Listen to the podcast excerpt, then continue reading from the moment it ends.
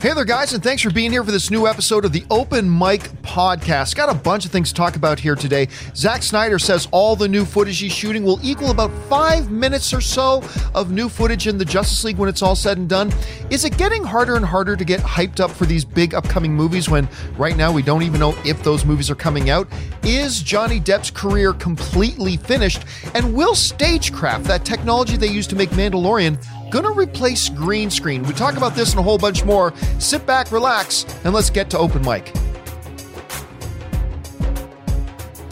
All right, guys, glad you're joining us here today for this open mic. And of course, this is just all open questions sent in specifically by our Patreon supporters. So thank you to all of our Patreon supporters who sent in all these topics and questions that we're going to be covering today on this episode of the podcast. So let's not waste any more time and get right into it. We're going to start things off with Sebastian uh, Trulio, who writes, Hey, Geo.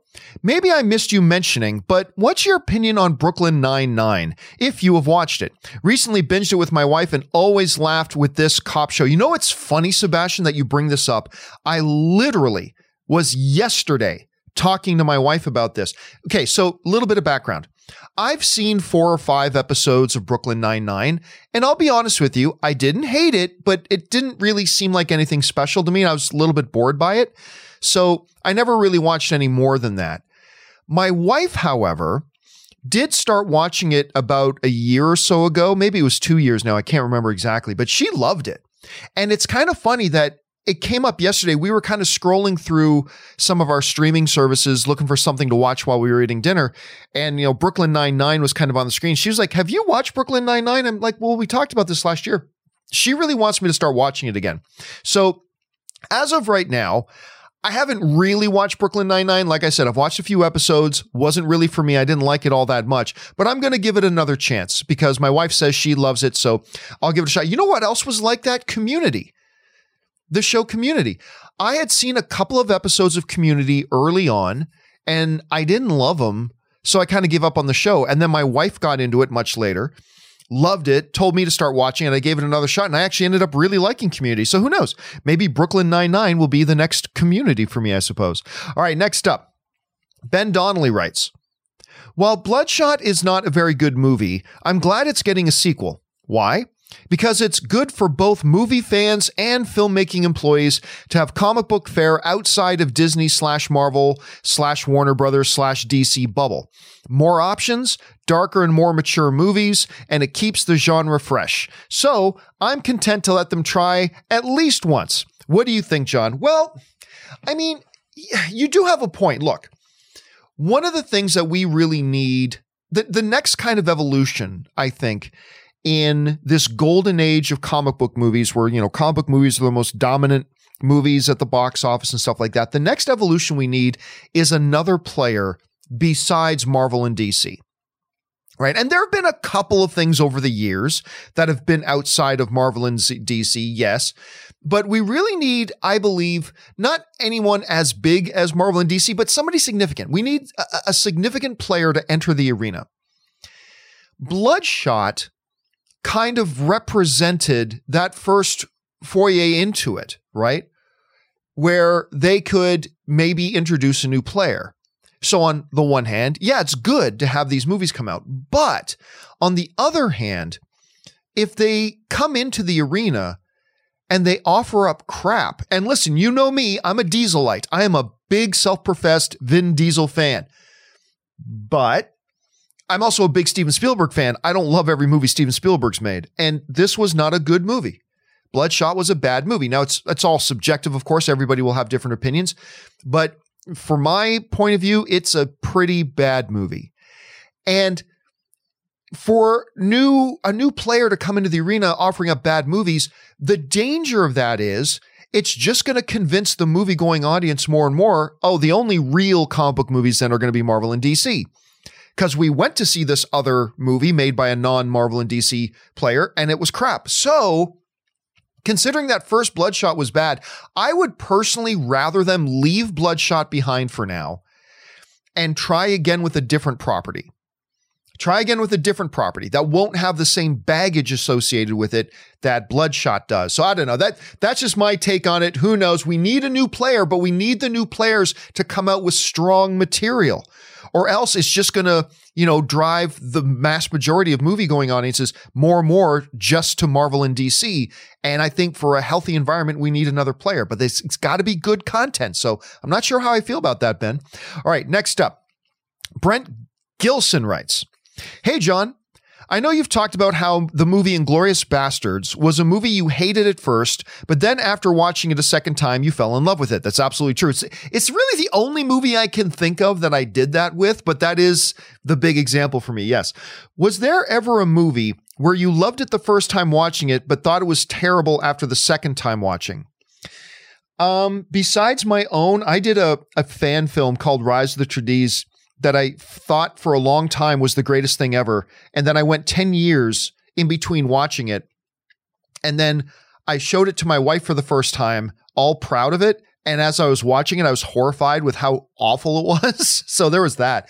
Um, no, I can't really think of any movies that I totally loved on the first viewing and then completely switched to absolutely hating it on the second viewing. Like a big one for me is Phantom Menace where I loved it on the first viewing, but it became a progressive thing with Phantom Menace where the second and third and fourth and fifth and sixth times that I saw it, I just gradually liked it less and less and less and less and less till it finally got to the point that I completely hated it. But I can't think of any movie that was the reverse of my Inglorious Bastards experience. I saw Inglorious Bastards the first time, hated it. About a year and a half later, I watched it again, and I was like, why, what, what, why did I hate this? This movie's amazing. And I like freaked out with how amazing it was.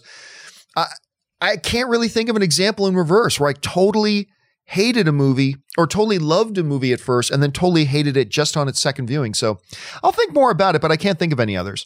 All right. Thanks for that, Brent. Uh, Kinsley Major writes, Hey, John. Your expressions about your grandfather were heartfelt, brother. Oh, thanks so much, man. For those of you who missed, my grandfather recently passed away. My Italian grandfather, my nono. Uh, my condolences. Has your family seen your documentary?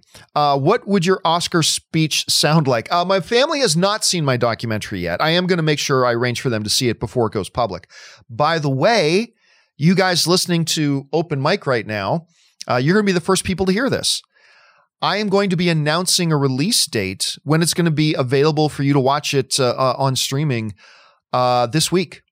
This week. So make sure you're watching the John Campea show this week. This week, I'm going to be making an announcement as to when I'm going to be releasing the movie uh, online for people to watch it and where you'll be able to rent it and, and things like that. Uh, but at any rate, no, my family hasn't seen it yet. What would my Oscar speech be like? Um, it would probably start with something like, what the hell has gone wrong with you people that you would give me the win. Uh, yeah, I'm not getting nominated for any Oscar. Mm. But I'll tell you what, you know, Erin Cummings, who's a, an actress, of course, and is on my show every week. She, you know, tells this great, she says this great. She goes, every time she gets any role, whether it's a, a major role in a, in a television series or a minor role in a series, a guest role in a series, or a guest spot or a, a small part in a movie. She's going to be, of course, uh, appearing in the upcoming Will Smith movie, King Richard. She's really excited about that. But she says it best. She's like, every time I get any of these roles, without intentionally doing it, in the back of my head, I'm already planning my Emmy or Oscar acceptance speech. Uh, I don't do that. I don't do that. Um, but I, I guess, you know, I've been lucky enough to win a, a bunch of awards, whether it's, uh, you know, the Academy of Web Television or whether it was uh, Film Threat or whether it was uh, the Bloggies or whether it was whatever. I, I've had the chance to win several awards. I've been very lucky that way. And, you know, I think if I ever won an Oscar, which I never will, but if I ever did, it would be very similar to those speeches, which is I'm just floored to be in a, in a room with other nominees who are just so incredibly gifted. I'm always floored by talented people. And I'm always overwhelmed by talented people. Any of these award ceremonies I've ever been to, I've always just kind of been in awe of the people I was in the room with and the fact that, oh my God, I get to share a room with these people. It's always amazing to me. Um, and if I ever got to actually go to the Oscars, that would be that. But, you know, that's delusions of grandeur. That's never going to happen. All right. Anyway, next up. Angela Dashner writes, Looking for some new movies to watch during quarantine. Wanted to catch up on some documentary films. Suggest some suggestions, please. Loved your trailer. Can't wait to see your film. Thank you so much, Angela. I appreciate that. And of course, the trailer for my uh my movie, my documentary movie trailers a love story is now out and online. You can go see it on YouTube. Um okay. So, the two that really come to me right now like if somebody were to say to me, "Hey, I'm home right now. I want I need something to watch right now." I'm, I'm thinking documentary.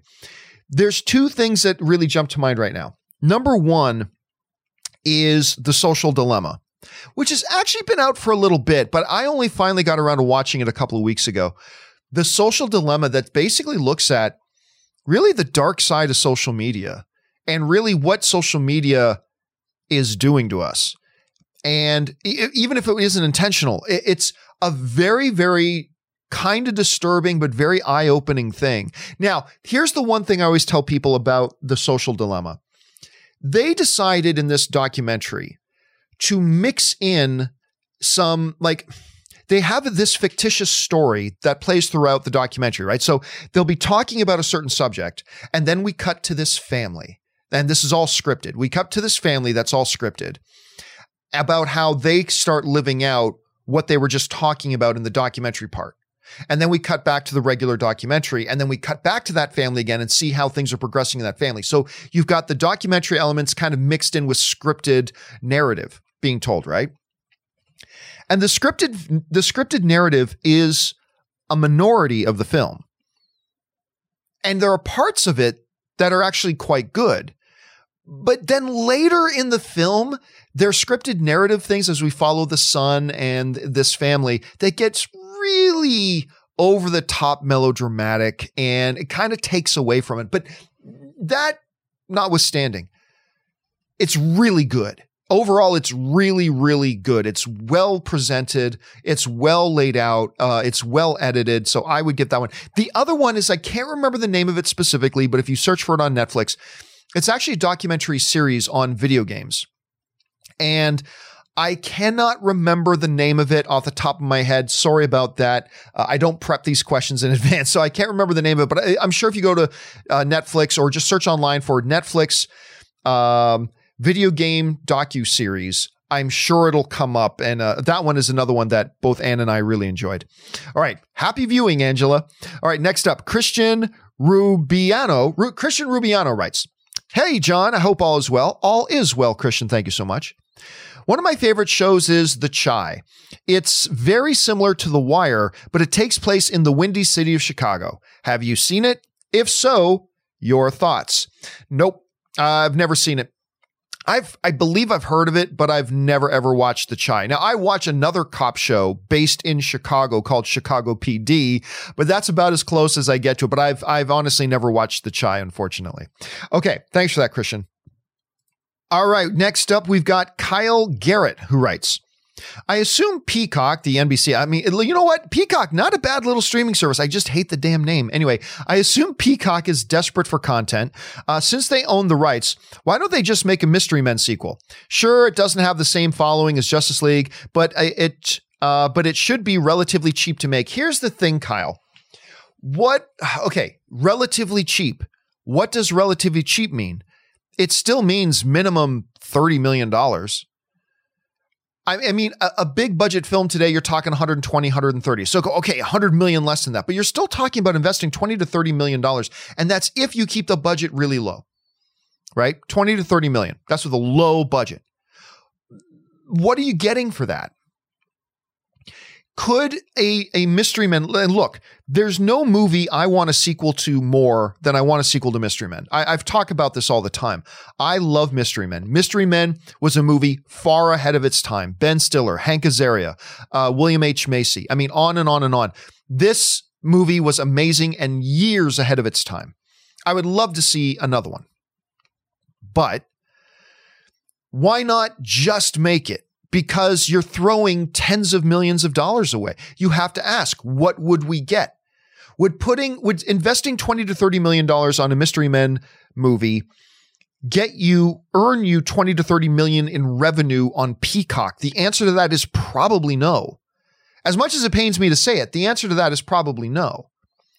So I'm not sure. Now, a theatrical release of a Mystery Men for 20 to 30 million, yeah, I believe a Mystery Men movie in theaters could maybe generate 60 to 70 to 80 million dollars at the box office, which would make it profitable at that range.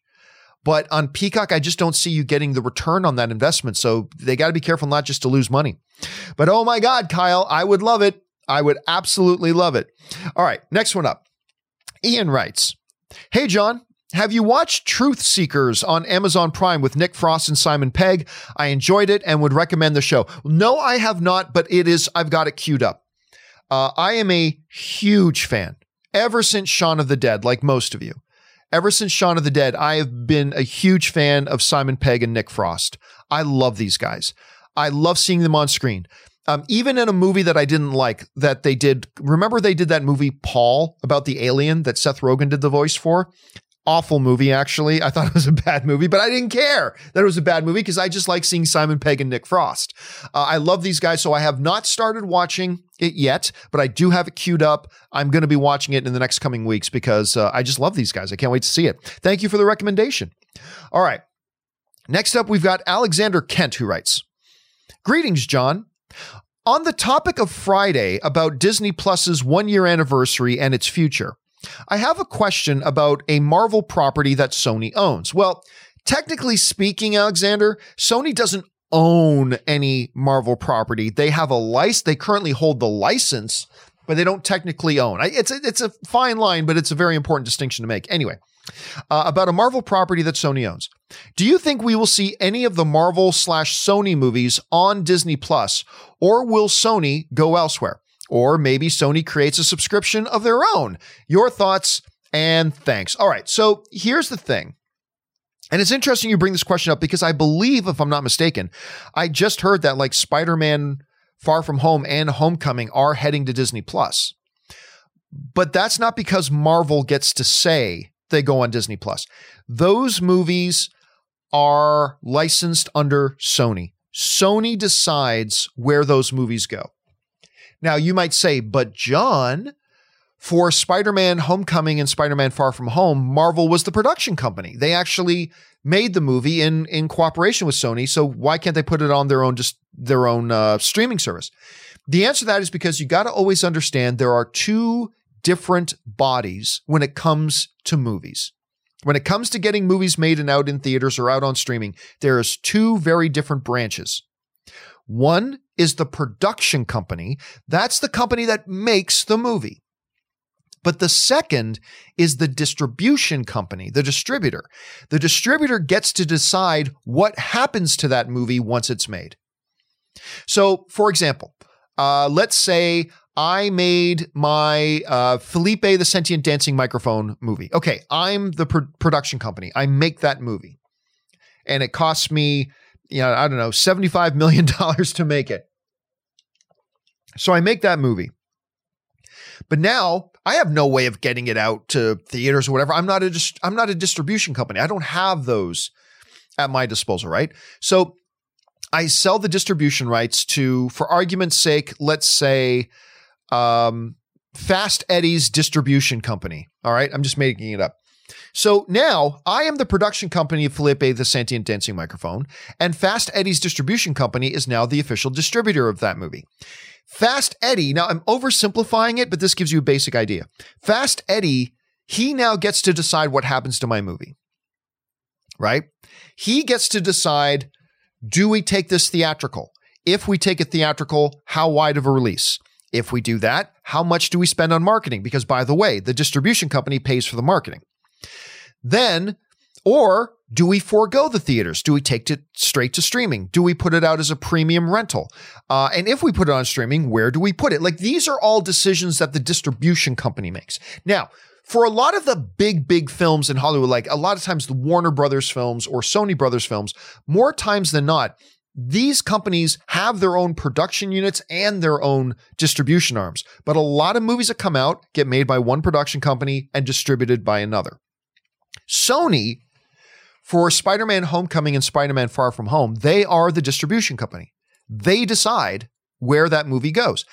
But that means they can choose to put it on Disney Plus just as much as they can choose to put it on HBO Max or put it on Peacock or put it wherever they want, put it on Amazon. They get to choose where it goes. They get to choose where it goes. And obviously, it's a good fit to put it on Disney Plus. But Disney Plus will have to pay Sony, just like any other streamer would, for the rights to put Spider-Man Far From Home and Spider-Man Homecoming onto Disney Plus. Even though Disney is the production company, they will have to pay Sony to put it on Disney Plus. It's a good fit. Um, and that will stand true of any Sony movie. Any Sony movie could end up on Disney Plus if they wanted it. But Disney Plus seems to be very specifically about Disney's own properties. So it's unlikely you'll see Sony standalone stuff appear on Disney Plus. But I mean, it's possible, or Disney could acquire it and put it on Hulu, whatever. So I believe it's already happening, Alexander. And I believe we will see it happen again in the future. All right. Uh, next up, we've got Josh Bing who writes John, did you watch the season eight premiere of Chicago PD? I was just talking about Chicago PD. And yes, I did watch the season premiere. I won't give away any spoilers, but they really brought the tension with this episode. If you've watched the show from season one to now, you can really see how it's changed and evolved, especially with them tackling things like policing in the wake of COVID and the heightened awareness of police racism and the need for reform. Uh, uh, LaRoyce Hawkins and Jason Beghe, I've never known how to pronounce Jason Beghe's last name, the actors for Atwater and Voight, really brought it this episode. It was a beautifully written premiere. Yeah, it was. It was a very, very good premiere. My one, my one fear though is this. I don't want to see this show change too radically. I thought the season finale of last season was a beautiful, unintentional, perfect setup with the, you know, social unrest that we've had in, in the in the United States. It was perfectly positioned for that. And they pick up on that theme in the new one, but they also suggest like some major, major changes to the very nature of the show. And I don't know that I want those major changes to the nature of the show. So I don't know. But yes, I did enjoy the premiere very much, Josh Bing. Thanks for writing that in. All right, next up. Mr. Bondi writes Hey, John. Serious question here, kind of year defining. We hear a lot about an important man in America, not going to be political here, but yet we never hear him talk. Yes, I'm talking about Tom of the House Erin. Of course, Erin Cummings, her husband is Tom. Uh, anyway, Tom Degnan. Anyway, so, my brother, when are we going to have it here? When are we going to see the Tominator unleash his nerd power here? Of course, with a camera all the time on Erin's face because we have to see her expression. Erin, let Tom, Tom come and play with us. Thank you. So, Erin Cummings, who is on my show weekly, she is married to another actor, um, uh, Tom Degnan, who's very good. And uh, he's a great guy, super nerdy, hardcore nerdy guy. But it's funny, he's nerdy, but he's like six foot two. I'd guess a good solid 230, like bodybuilder physique kind of guy. But um, and he's great. Ann and I love hanging out with Erin and Tom. Uh, as a matter of fact, they're going to be coming over this week so we can play Game of Thrones Catan. We're going to be playing that over here this week. Anyway, uh, that's how we party in Hollywood, ladies and gentlemen. We play Game of Thrones Catan. Anyway, uh, yeah, I do want to have him on. I want to have him on. I, he's just got such a great uh, perspective on things. Again, like Erin, he's an actor. He's a working actor in the business. I just love to get his perspective on things. So hopefully soon, Mr. Bondi. Hopefully soon. All right, next up. Uh, Dacian Preden Halliburton writes, Hi, John. Uh, this has nothing to do with movies, but as you are a sports fan, what NBA trade or free agent signing would you like to see happen? Thanks. Um, what trade would I like to see happen? You know, they they a lot of times sports fans they think about trades and they're like trade LeBron James to this team for a bag of hockey pucks. It's like, you know, you can't you can't do that. But I'll tell you one that has become very interesting to me. And that's Russell Westbrook. Um, Russell Westbrook who right now is on the Houston Rockets, plays with plays with James Harden that is a situation that is not working. Like, I, am sorry, like uh, uh, Houston Rockets play this form of small ball, which gives them some decent success in the regular season, but it is not what will win in the playoffs. And that has been proven to them year after year.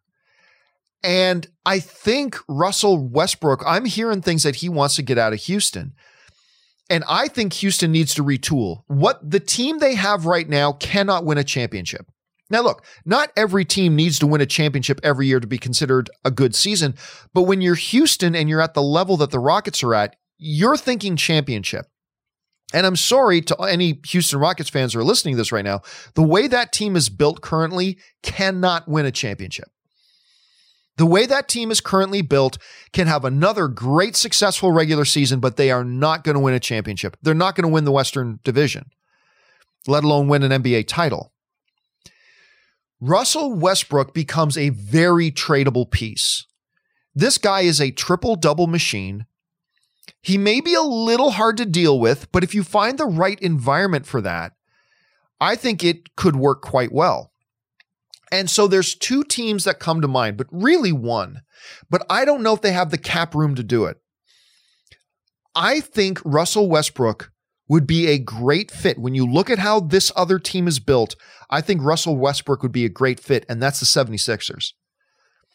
I, I think Russell Westbrook going to the 76ers becomes a major, major problem, not just for the East, but for the league. So that is a, a trade I'm uh, I'm we'd be very interested in seeing, Daking. Okay. Uh, next up, Lee Page writes. John saw Freaky on Thursday night. Theater was to its allowed capacity. Most people I've uh, most people I've seen in a theater yet. Anyway, the movie was a solid B plus, and Vince Vaughn was fantastic. If you like goofy horror comedy, then you'll enjoy this one. I'll tell you what, this new movie, Freaky with with Vince Vaughn, that's like a horror comedy take on Freaky Friday. That trailer came out of nowhere last month. Like came out of nowhere. And it sounds so dumb. But you watch the trailer, and I think Erin was actually here with me when we watched the trailer for the first time. We're like, this looks really charming, like surprisingly, pardon me, disarmingly good. Surprisingly and disarmingly, uh, or disarmingly good. Like I couldn't believe how much I was enjoying the trailer, even though the concept of it sounds so dumb. It just looks really charming, and I want to see it. And Anne and I, look honestly, Ann and I were talking a lot about maybe running out to Orange County to go watch it because I believe the movie theaters that I've been to, I've only gone twice, but the two times I've gone to movie theaters in the last eight months, they have done a remarkable job of having great safety protocols in place. And I've felt far safer in those environments than I have in a grocery store, like far safer. That being said, the US right now, and a lot of places around the world, but specifically in the US, is experiencing mind boggling spikes in COVID right now. Like we're talking 150,000 new cases a day. A day. The failure of this country to properly deal with the COVID pandemic since February is unforgivable. But here we are. Um, and with these spikes reaching new highs, like the daily record is being broken every day. Um, Ann and I were like, you know what? We're going to start limiting going to any indoor place that we don't have to go to. Like groceries, we have to get groceries. There's that. But any place we don't have to be indoors, we're probably going to start avoiding going, at least until we start to see a decline in these numbers. For now, uh, unfortunately, gonna have to miss. So, but soon it'll be out on streaming soon. And I am definitely going to check it out because I thought the trailer was great. Thanks for the recommendation on that, Lee. All right. Uh, Wade uh, Thompson writes Hello, John, for the Atlanta. Uh, thank you so much. So, with Disney having so powerful online streaming with Hulu and Disney Plus, don't forget ESPN as well, ESPN Plus. The Disney shows are for family and Hulu is for everyone. Is Disney overseeing a Hulu show? Also, Fox TV is Disney. Are they overseeing that too? If so, that's a lot of hands in the fire. Oh, yeah, Disney oversees all of it. But listen, this isn't new. Like they've been doing this with the movies forever. Disney oversees Disney Pictures, Pixar, Disney Animation, Lucasfilm, Marvel, um, on and on. I mean, they have a lot of branches. They have a lot of branches. Now, they each have their team, right? They each have their team and they have an internal structure, an internal you know, uh, leadership chart of how this all gets managed. So it's actually not as untenable as you might think off the top. Again, just think of it in terms of they've been doing this forever with their movie division. Now they're just also doing it with their streaming and television divisions as well. It's really nothing new for them, so it's not that big of a deal. All right, next up. Craig Wooten writes, Hey, John. I'm curious as to why you think Johnny Depp will be banished from Hollywood for spousal abuse when we have examples like Mel Gibson, whose wife made similar claims, and we have heard tapes of him threatening her. Uh, is is it the change in attitudes, Depp being more not- a more notable celebrity, something else, or do you think Depp can get a second act? Well, this is a really uh, Kate. First of all, we're now talking about things that are way outside my purview as as a film commentator, right? Like this is major societal stuff. So this is just my opinion. All right. Nothing authoritative. Just this is an opinion. There, you got to understand when Mel Gibson, make no mistake, like, like, don't misinterpret history. It's not like Mel Gibson got himself in trouble and nothing nothing happened. His career just went on completely as normal. That's not what happened. When Mel Gibson was going through his, you know, self-inflicted problems, he took major hits. Um, you know, there are several high profile, hugely successful movies that he was supposed to star in that dropped him.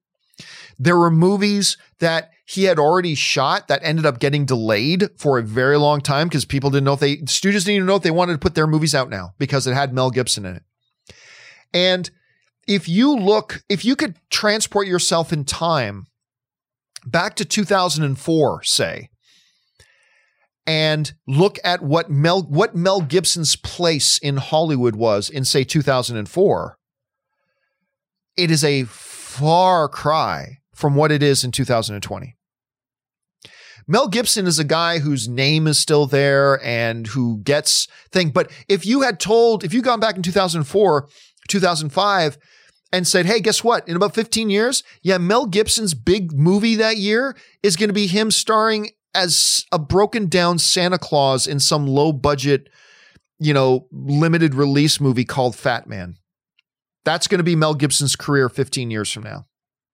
You wouldn't believe it because Mel Gibson was literally one of the kings of Hollywood at the time. So, from my point perspective, what happened the difference between what happened with Mel and now with Johnny is that I mean from a pragmatic point of view at any rate is that once all the crap happened with Gibson he just kind of owned it and then kept his head down. Like he just kind of owned it kept his head down. And look we've been ta- all through this Johnny Depp and Amber Heard stuff we've been talking about how Hollywood loves a comeback story.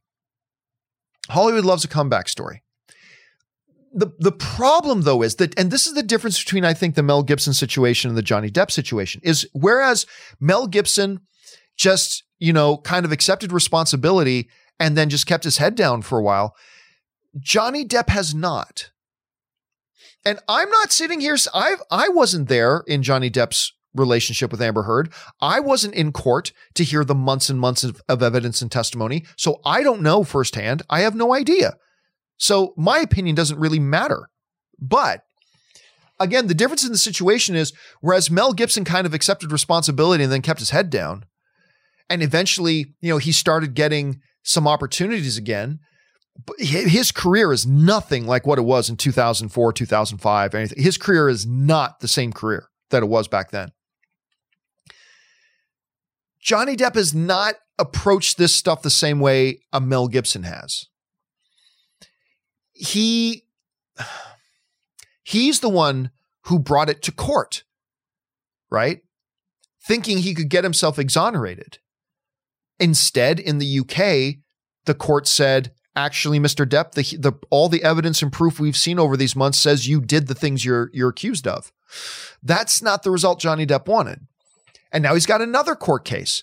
So how will that, I think that will negatively impact Johnny moving forward. Now that although is all contingent upon the fact that if this other case that he has that he's brought to court in the United States against Amber Heard, if the United States court, if he wins that, well, that changes the narrative, right? It at least balances it out. It means he has one huge court defeat and then he'll have one huge court win if he wins the US one.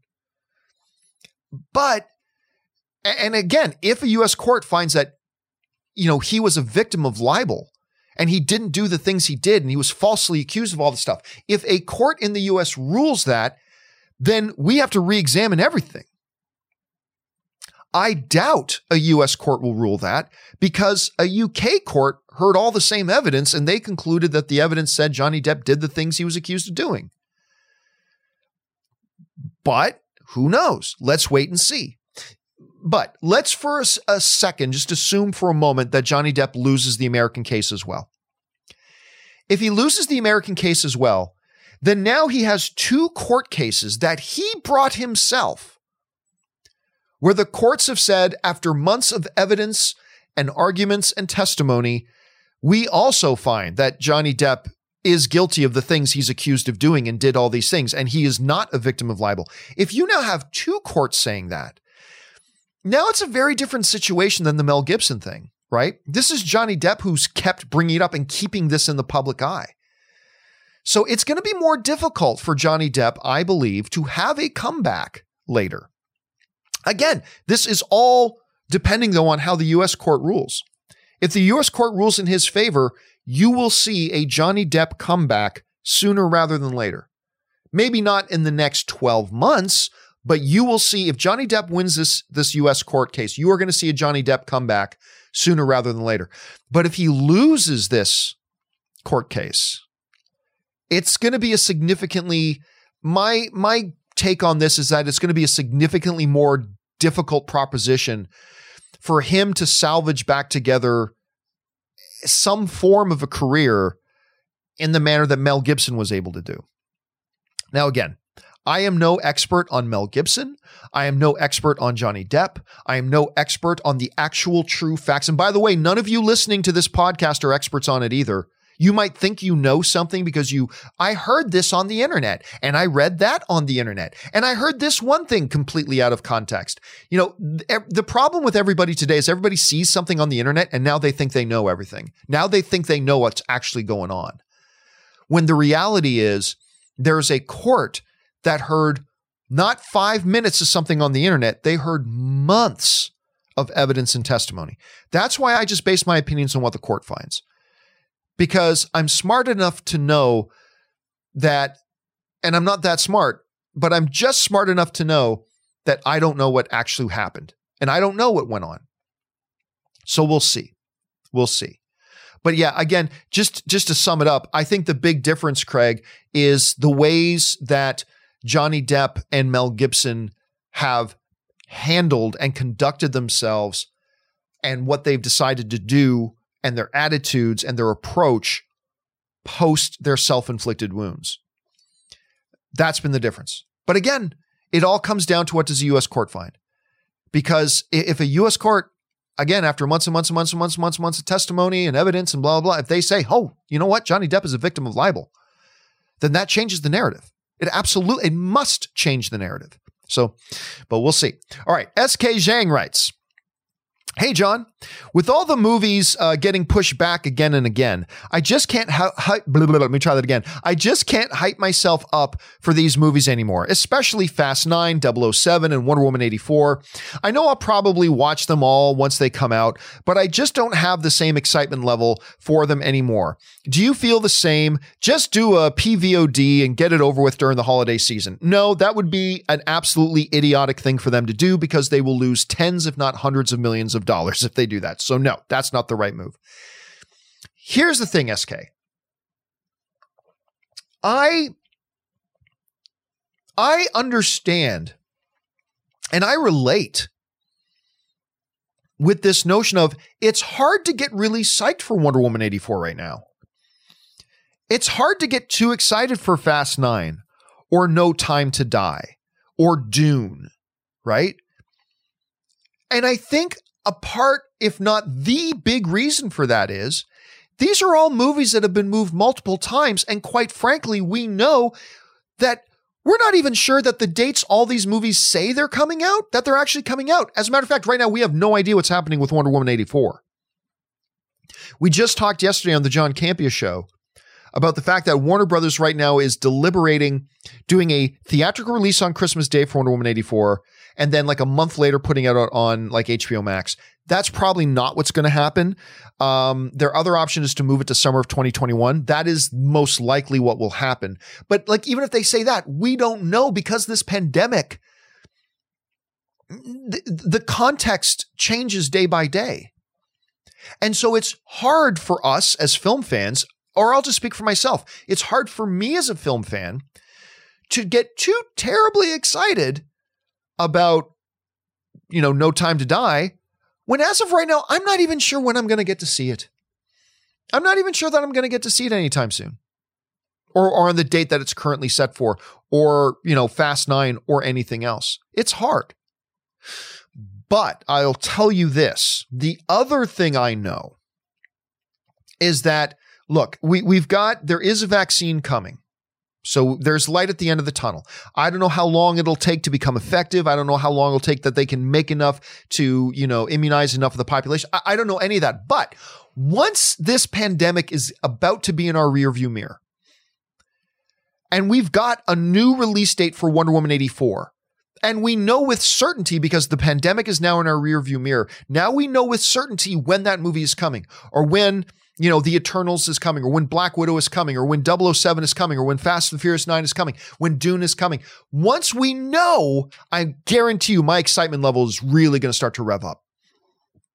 I think right now it's being held in check because I just don't believe, I don't have a firm belief of knowing when I'm actually going to be able to see these things. It's hard to get too terribly excited for them when you don't even know when you're going to get to see it. But I think once we know, I think you're going to be like me and you're going to feel that excitement rush back a lot. And maybe even more than ever before because it's been so damn long since we've had a regular movie going night. You know what I mean? So that's my guess on that, SK. Good question, though, man. All right. David Zuckerman writes I'm a- I'm adding I am Heath Ledger to the list of movies that just might make the great John Campea cry.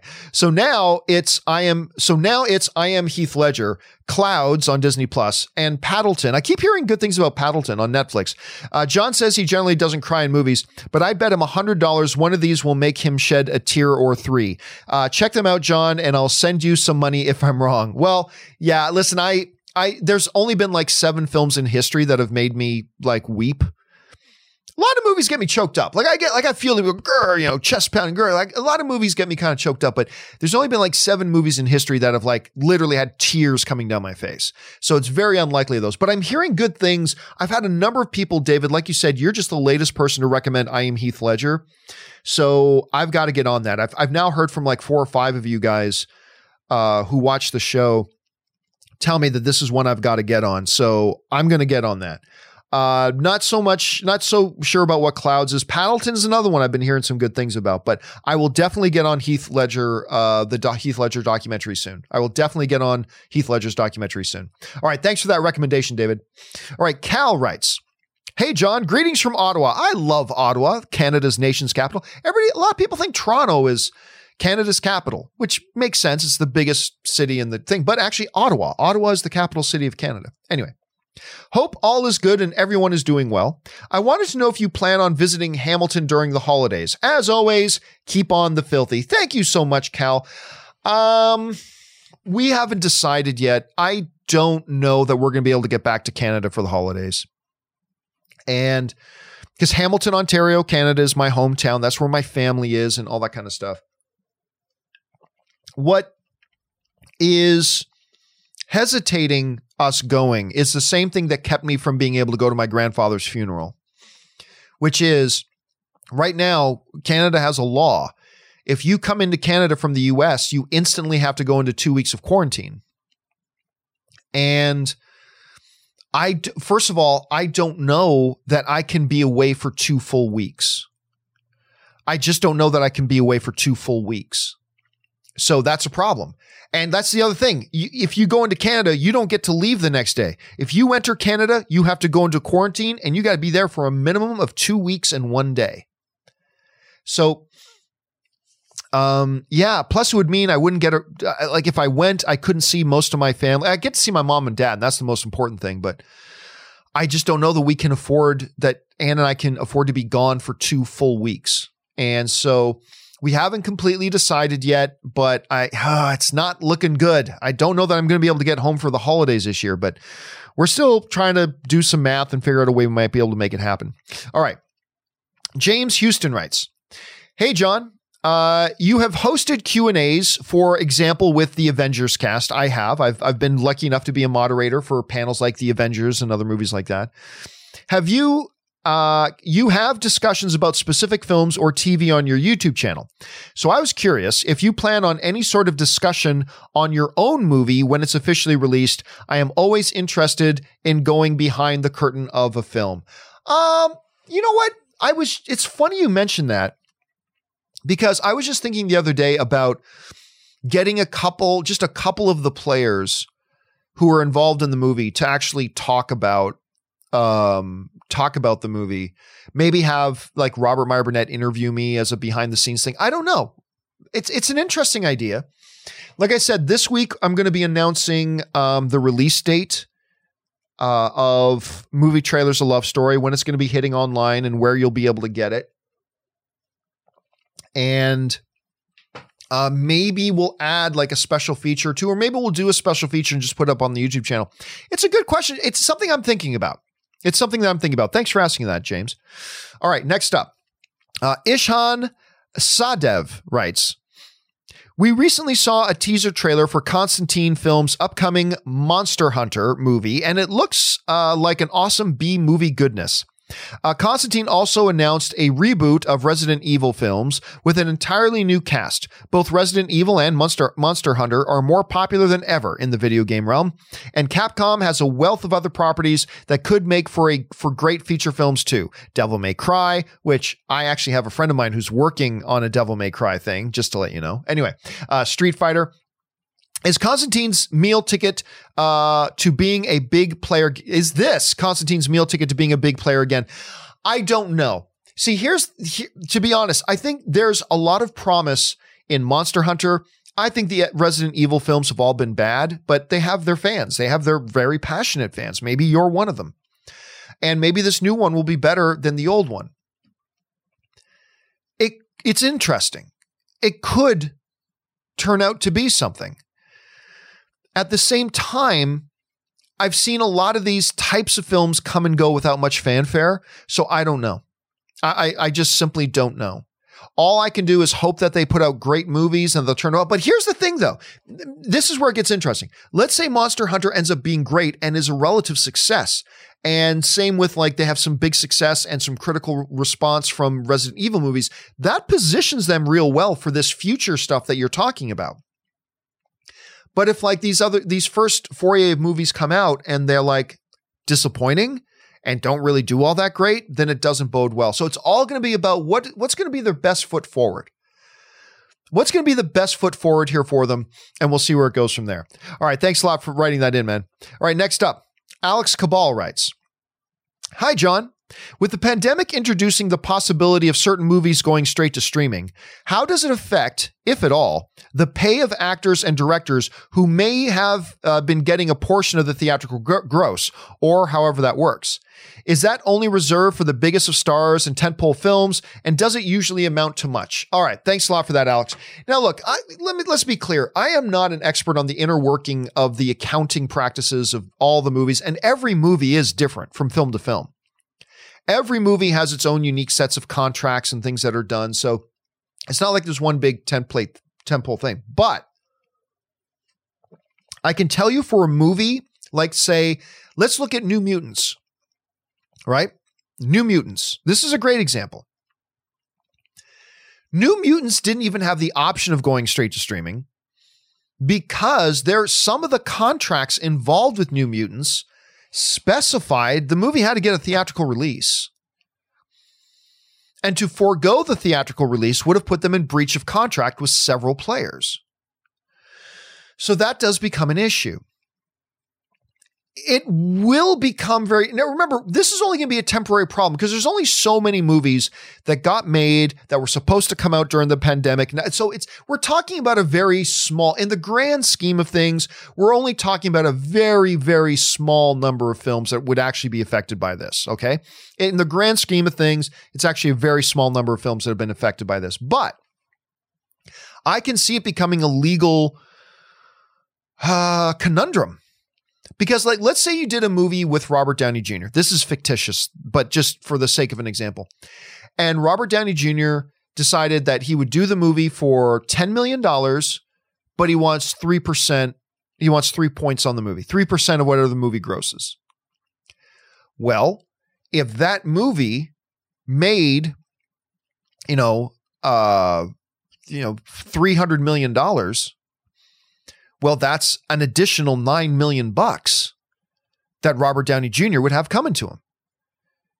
If the movie made 500 million in the box office, that's an additional 15 million that Robert Downey Jr. would be getting on top of the 10 million that he got paid for, right? So th- this is huge cheddar. So, but if the studio foregoes that, Let's say the movie in question was a this this fictitious movie we're talking about was a Warner Brothers film. And Warner Brothers says, "You know what? Yeah, the pandemic, we're just going to put it on HBO Max." Well, now Robert Downey Jr. is going to go, "Hold up. I'm entitled 3% of the box office grosses, and when we made this movie, it was understood that this movie was going theatrical." You are now depriving me of potentially 15 million extra dollars. Now, again, it'll then it would just depend on the nature of the contract and all that kind of stuff, and there'd be a lot of moving pieces, and who knows what would be what. But in that fictitious scenario, it causes some problems for the actor. It causes some problems for the studio. So yeah, I could see there being a number of occasions where this could cause a real pickle. But again, in the grand scheme of movies and in the grand scheme of all the movies that come out, this is really only going to affect a small amount of them. But yeah, theoretically, it, it could be a problem. All right, next up. Manny Garcia writes Hello, John. Hope your weekend is going well. It is going well. I'm off to a good start, actually. No question. I just wanted to share that the latest Mandalorian episode was amazing. Also, right before we watched it, me and my girlfriend found out that we are soon expecting our own child in 2021. That is so exciting. I uh, can't wait to share the Star Wars universe with our own child and listen to your commentary. Best wishes, John. Oh man, that is so exciting. And you know what's really great too?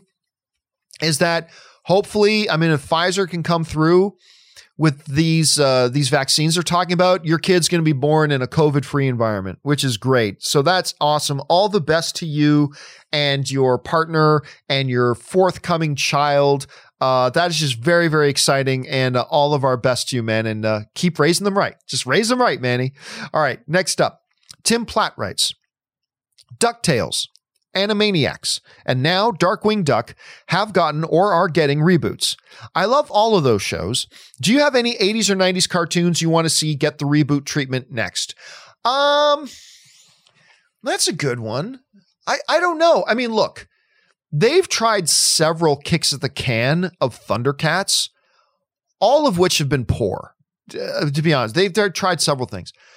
I really believe I don't know what is holding up two things a Thundercats motion picture and a He Man Masters of the Universe picture. I, but John, there is a, I haven't seen nothing's happened on the He Man thing. So that as of right now, that's still just a legend until it actually happens, right? Um. So, ah, uh, yeah. I mean, those are two that I would love to see as far as like just normal like little things like Animaniacs, where uh, nothing else comes to mind. But yeah, I'm still sitting here waiting. Where is a legit PG-13 live action Thundercats movie?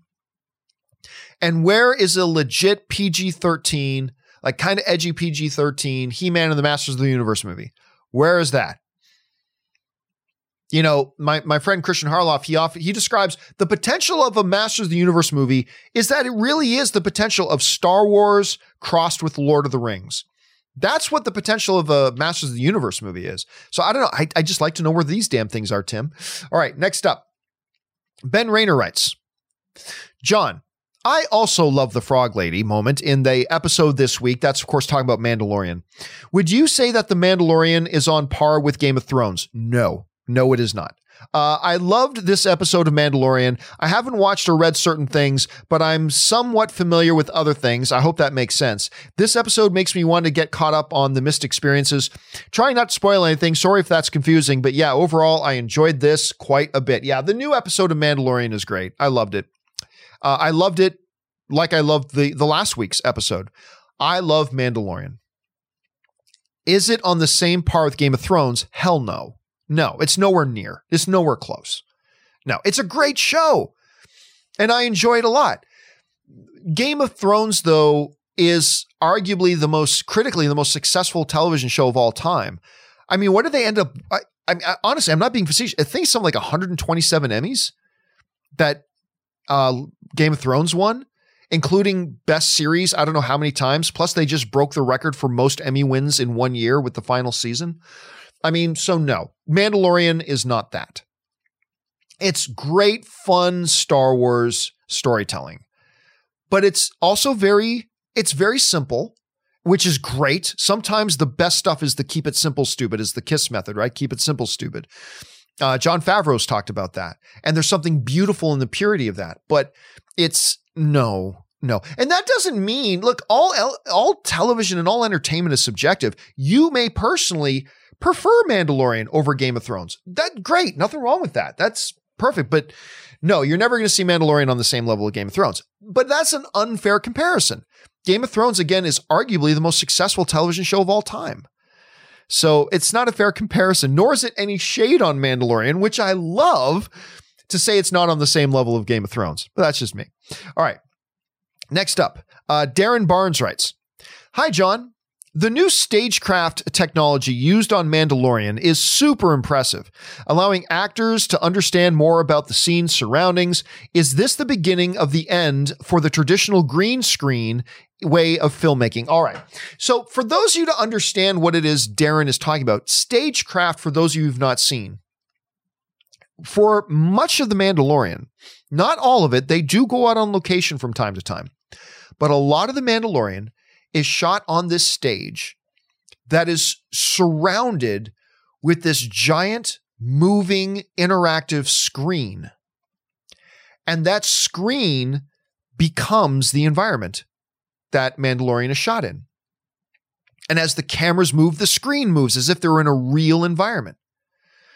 Um, if you have not, if you really want to get a taste of this, go online on YouTube and look up Mandalorian Stagecraft, or I highly recommend going over to Disney Plus and checking out their docu series they did on Mandalorian season 1 and there's a full episode dedicated to stagecraft. But it's incredible. It's absolutely incredible. A lot of these scenes you see in Mandalorian is not Mandalorian actually standing in a desert somewhere. It's him standing on a stage with these giant screens behind him with the scene. It's crazy how good it looks. Will it replace green screen? Nope. No, it will not. And here's why. More than replacing green screen elements, what Stagecraft has done has replaced a lot of on location elements that they would have needed to do. Like for a lot of these traditional, regular, you know, normal shots of Mandalorian, there's a reason why a lot of Mandalorian scenes are like on an ice world or in a desert because they're very, very simple, right? They're very simple. So traditionally, if they wanted to have that scene of Mandalorian kind of walking through the canyon on the desert world and then he gets jumped by a bunch of bounty hunters that he's got to fight, well, what they would normally do is they'd go to a location, find that location that looks like the way they want it to look, and then bring the crew out there and shoot it there. but now, instead of doing that, they just get to stay at home in the studio and go onto the stage, go onto the stagecraft thing, right? And do it there. So, really, what stagecraft has really replaced more is replaced on location shooting and made all these environments possible right in their own house, right? Absolutely some stuff that would be done traditionally green screen will be done in stagecraft, absolutely. But when you look at how expensive that stage is, when you look at how complicated and how advanced that thing is, it will never replace traditional green screen. It's just not practical. You can't do it. Not to mention, I remember for uh, what was the name of that one uh, movie? The what's it called again? The uh, Zodiac Killer. I think Zodiac, right? so for Zodiac, what they did was they wanted to incorporate practical stuff with digital stuff. So they've had entire cityscapes where half of what you're seeing is the cityscape, but then they also drop in a big green screen to uh, fill in the rest of the city, right? And, and, just stuff like that. Also, you know, for a lot of people, a green screen is twenty dollars, not the however half a billion dollars that a stagecraft thing is. You know, so no, you will see some things that would have been done on green screen before can now be done on stagecraft. But again, to me, Stagecraft is really more of a stand in for practical sets than it is for green screen stuff. Not to mention, it is far more economical to do things green screen wise. And so a lot of filmmakers will never be able to afford to go into a Stagecraft thing. But just in Burbank alone, there's like 30 or 40 green screen studios. Like just big studio with a giant green screen on the wall. I can go in and shoot tomorrow and pay like 50 bucks an hour. I can pay like 50 bucks an hour to go in and shoot on that green screen, or I can spend, I don't know, $150,000 an hour to go and shoot it in stagecraft, not to mention having to hire all the staff and crew to then program it and blah, blah, blah. So, no, I, I do not think we are ever going to see stagecraft replace or be the end of traditional green screen. It's a new tool. It's a new tool. It's a brand new tool that's now at fil- some filmmakers, some elite filmmakers' disposal to do, but I don't think you're going to see green screen go anywhere. All right. Ryan Bennett sends in the next one. He writes Hey, John, with streaming services having already become a competitive choice against cable, TV, and movie theaters, do you think that the pandemic may have put the final nail in the coffin for the in person movie theater experience? Maybe theaters will become reserved for film festivals and premium experiences? No. If anything, honestly, while a lot of people seem to have that frame of mind, I actually see it as it's going to be the exact opposite. Um, if anything, one of the things this pandemic has shown is that there, while the new streaming world is great, streaming is an excellent, excellent addition to our entertainment profile. But does it replace the theatrical experience? Every bit of proof that we've seen during this pandemic says absolutely not. Absolutely not. I mean, you look at the the financial disaster that Mulan ended up being. Uh, when you look at the the money being generated by and the benefit being generated by these films going straight to streaming, it's become even more apparent to the studios that you can't replace the theatrical experience. You know, Chris Rock came out uh, a couple of weeks ago. We might have mentioned this on the show too, on the John Campea show, but Chris Rock came out a few weeks ago and talking about the fact that, you know, the movie going experience is also part of our cultural experience, right? It is the most economical and popular thing for friends and dates and families to go out and do together. Like going out to a night at the movies with a couple of friends is infinitely cheaper. Despite however much it costs for a bag of popcorn and a movie ticket, it's infinitely cheaper than going to a night at the bar with a couple of your friends or going to a night uh, to a Broadway show or going to a football game. And I love going to football games, but it's expensive to go to football games. If anything, you know, there's that there as well. But for the studio's point of view, it's the pure finances of it. It's just the pure finances of it. Movies cannot make or generate the kind of revenue that they do in the theaters on a streaming platform. They just can't. It's been proved over and over and over again. And again, highlighted by what would have been probably minimum uh, an $800 million film in the box office in Mulan ended up being an utter financial disaster for uh, for them. So no, I, I, really don't. The one thing that could kill the movie theaters is the pandemic itself, though. Like, if movie theaters can't open up and they stay closed, and they all run out of money and they go out of business, that's a different thing. But no, I, I think you're going to see once the pandemic is in our rearview mirror, whenever that is, but once the pandemic is in our rearview mirror, you're going to see the theatrical experience explode again. Uh, I, I, I fully believe that. You're going to see it explode again. Anyway, all right, next up. Matthew Gray writes Hey, John. I was disappointed to hear the new Mortal Kombat film won't get a release date until cinemas reopen. I know it's a smaller budget film, so they don't have the money to drop on marketing, but my question is do you think it would benefit from doing a Deadpool and accidentally leaking a few minutes of footage on YouTube? Uh, footage showing an R rated fight scene that could get people excited for the film. Keen to have your thoughts. Thanks. No, I think it would be a mistake. Now, here's what I think I think dropping something like that when the movie is four months away or three and a half months away, like when you know when you have your release date, because here's the problem and we go back to Godzilla King of the Monsters on this all the time just because it's a great poster child for this, but there are other examples. But let's use Godzilla King of the Monsters as as our litmus test here. They dropped and really essentially started the marketing campaign for Godzilla King of the Monsters a year before that movie came out. And the problem is, I believe wholeheartedly, and, and, Rob agrees with me on this, that one of the reasons that Godzilla King of the Monsters was a disappointment at the box office, it wasn't a complete flop, but it was a disappointment for sure, was that everybody's excitement and enthusiasm got blown a year ago. And by the time Godzilla King of the Monsters came out, it's like a lot of people are asking, oh, wait, that hasn't come out in theaters yet? Really? We'd been hearing about it for over a year. You don't want to blow your proverbial load too soon. There's no point in getting people excited about the movie right now because what we have really seen, I mean, we've known this for decades, but what we've really seen in the last couple of years is that hype and enthusiasm are like mist on a Sunday morning. It starts to dissipate. It dissipates and it disappears. You can get a certain amount of shelf, life out of hype and excitement but it's not indefinite. It won't just stay there until whenever the movie comes out. So you got to be strategic.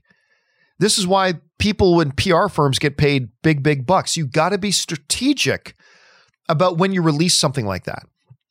The Deadpool example was completely different. The Deadpool example was this is something like what a Deadpool movie could be if we did one, right? It's not like the Deadpool movie was shot and sitting on a shelf and then they quote unquote leaked out that little test footage. No, they were just trying to convince people this is a movie that could get made.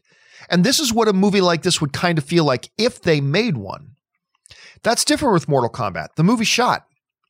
Now you're marketing the film. And I think you got to be very, I don't think you release marketing when you don't even know when that movie's going to come out yet. And because whatever excitement you build right now will likely be disappeared and gone by the time the film actually comes out, and it wouldn't have helped your case. So I think a a intelligent, strategically timed marketing push that it could include a leaked scene like that, but you've got to time them right. I really believe that's becoming as as the marketplace gets more and more crowded. And now as you have streaming as well and everything is putting out all this marketing all over the place, other marketing will get drowned out. You've got to be strategic about what you release and when you release it. It's I, I believe it's really really important. So that's uh, that's kind of my take on that. Anyway, I am excited to see the movie though. I got to say, Matthew, I'm I'm quite excited to see uh, that uh, Mortal Kombat movie. All right, next up, uh, Andre Maria writes, "Hey John, between the big four channels in America, which do you think has a claim for the greatest of all time, based on importance, innovation, ratings, and show quality? ABC, CBS, Fox, or NBC? Um, I don't. I don't know. I, I I don't. I haven't followed television history enough. Like I'll tell you this: when I think, this is just me. When I think of TV networks, my mind first goes to NBC. And if I'm not mistaken, I think, now I could be wrong here, but I think, um, let me double check this, but I think like A Team was an NBC show. I think. Uh, A Team NBC. Yep, the A Team was NBC. I think Knight Rider was NBC. Let me let me look it up. Yeah, Knight Rider was NBC. When I so back when I was a kid, and watching TV, those are kind of the shows like that were kind of my you know that that was the the stuff I was getting weaned on. You know, when I was just a little kid, and I like Knight Rider and A Team and stuff like that. And I would run around in the neighborhood with my neighborhood friends, and we'd play A Team and and whatever. They were NBC shows. So and then you know Saturday Night Live and all that kind of stuff. So I can't quantify this at all. All I can tell you is that when I think of American network television, my mind first goes to NBC. All right. Derek Romick writes Hey, John. Did you see the interview recently in which Zack Snyder said the additional photography he's doing for the Snyder Cut will amount to about four or five minutes of additional footage for the series? I understand a lot can be covered in four to five minutes of screen time, but that still kind of shocked me. What are your thoughts? Thanks. Well, yeah. Uh, so for those of you missed missed it, Zack Snyder is doing a whole bunch of additional photography that ultimately he just said in an interview will probably end up being four to five minutes of additional like screen footage that he hadn't originally shot back when he shot Justice League. I have a feeling it's going to ultimately be more than that. I think he's guesstimating right now. I think it's probably going to be more than that, but probably not much more than that. So I'd buy the five, six, seven minute, probably two to three scenes worth of extra stuff. That's my guess. And again, it just kind of highlights. I mean, I, you know, I don't want to keep going back to this, but it just kind of highlights again how wrong everybody was who said there was a completed, finished, ready to go Snyder cut. All, you know, all Warner Bros. had to do was just release it. It never existed. It never existed. You had Zack Snyder's cut from what he shot and showed to the Warner Brothers executives, but it was completely unfinished. And, you know, the reports are right now it's going to cost like 70 to 80 million dollars to finish it and get it all done. Not to mention all this new stuff that Zack Snyder's putting in. I was probably like honestly, I was probably expecting about 12 minutes of new stuff on top of the stuff that he hadn't shot. But remember, there's so much stuff that Zack Snyder shot that we never saw, right? There's at least two hours worth of Zack Snyder shot material that did not make it into the Justice League theatrical version, at least two hours. So it's going to be interesting to see how all that kind of turns out. Whether it's four to five minutes, that means a couple of extra scenes. Whether it's six to seven minutes, which might, you know, maybe three extra scenes, who knows? Not sure. But all that we know is that right now there's still a lot of work to do on this thing there's still a lot of work to do on this thing. So we'll see how much new stuff uh, there actually is. But for us, the audience, a hell of a lot of it is going to be new stuff to us because there's hours of material that he shot that was never made into the movie. So let's see how that all works out. All right. Last one for today comes to us from Dickens Benjamin, who writes Hey, John. Love Star Wars, but what's the big deal with Darth Vader? Uh, the, through episodes one and six, he did nothing to gain uh, the title of one of the best villains. What am I missing? When did killing an old man, kids, and flipping sides every chance become a badass? Well, I mean, there's a couple of misnomers there, uh, Dickens. Number one, being a badass does not make you a great villain. It doesn't hurt. Being a being a big badass doesn't hurt, but being a badass is not what makes a great villain. Right? You look at Hans Gruber in uh, Die Hard, right? Did we see him running around and breaking 40 guys' necks? No. Was he like some big, huge, ultimate badass? Not in the traditional sense, he wasn't. But he is de facto one of the top five greatest villains of all time. You know, Darth Vader, from the moment he walked on screen, and forget episodes one through three, okay? Just take get that shit out of here. Forget episodes one through nobody cares about episodes one through three. I mean, not as far as the discussion about the prominence of Vader. So Vader, from the moment he first comes on screen in Star Wars A New Hope, as the smoke clears in that walkway on the Tantive and he comes walking through the mist and that music strikes, doo, doo, doo, that music strike hits this dark, ominous figure with that breathing and all that kind of stuff. And the fact that everybody cowers in fear. And it was also the presence of Vader. The presence of Vader made people piss themselves, right? You know, it's the biggest badass is the one who never has to demonstrate how much of a badass they are. Right? The toughest guy in the schoolyard is the one who doesn't have to prove he's the toughest guy in the schoolyard. The guy that's constantly running around trying to pick fights to prove he's a tough guy, that's not the toughest guy in the schoolyard. The toughest guy in the schoolyard is the one, when you're in their presence, you just know this is the toughest SOB here. And Vader was that.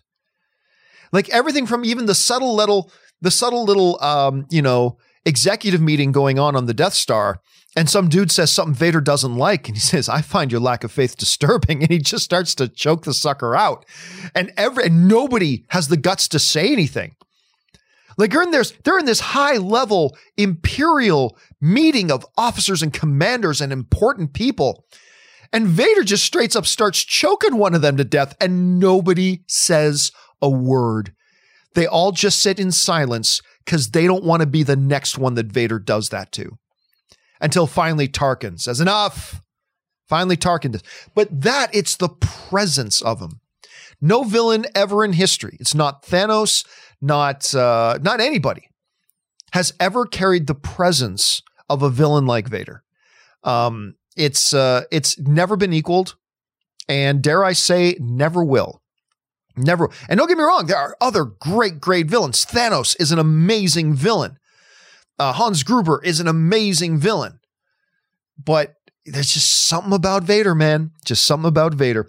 All right, guys.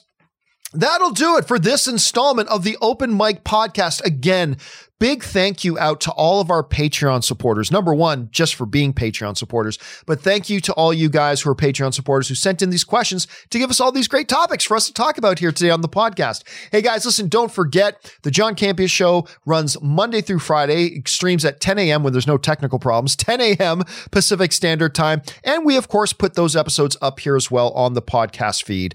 Guys, remember the pandemic is getting worse. It's not getting better right now until we get that damn uh, vaccine. So please, please, now more than ever, do the four main things stay smart, stay safe, take care of yourselves, and please take care of the people around you. That'll do it for me for now, guys. Thanks a lot for being here. My name's John Campea. And until next time, my friends, bye bye.